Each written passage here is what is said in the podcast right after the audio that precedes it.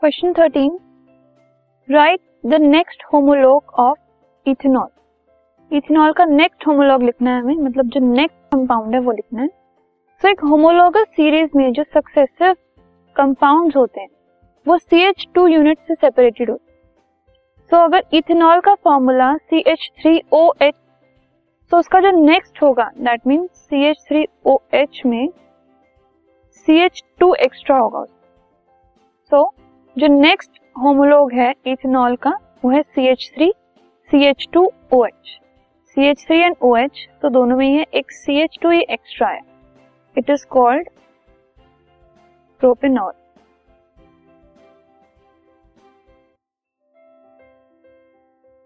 this podcast is brought you by Hub Hopper Shiksha Abhiyan अगर आपको ये podcast पसंद आया तो प्लीज़ लाइक शेयर और सब्सक्राइब करें और वीडियो क्लासेस के लिए शिक्षा अभियान के यूट्यूब चैनल पर जाएँ।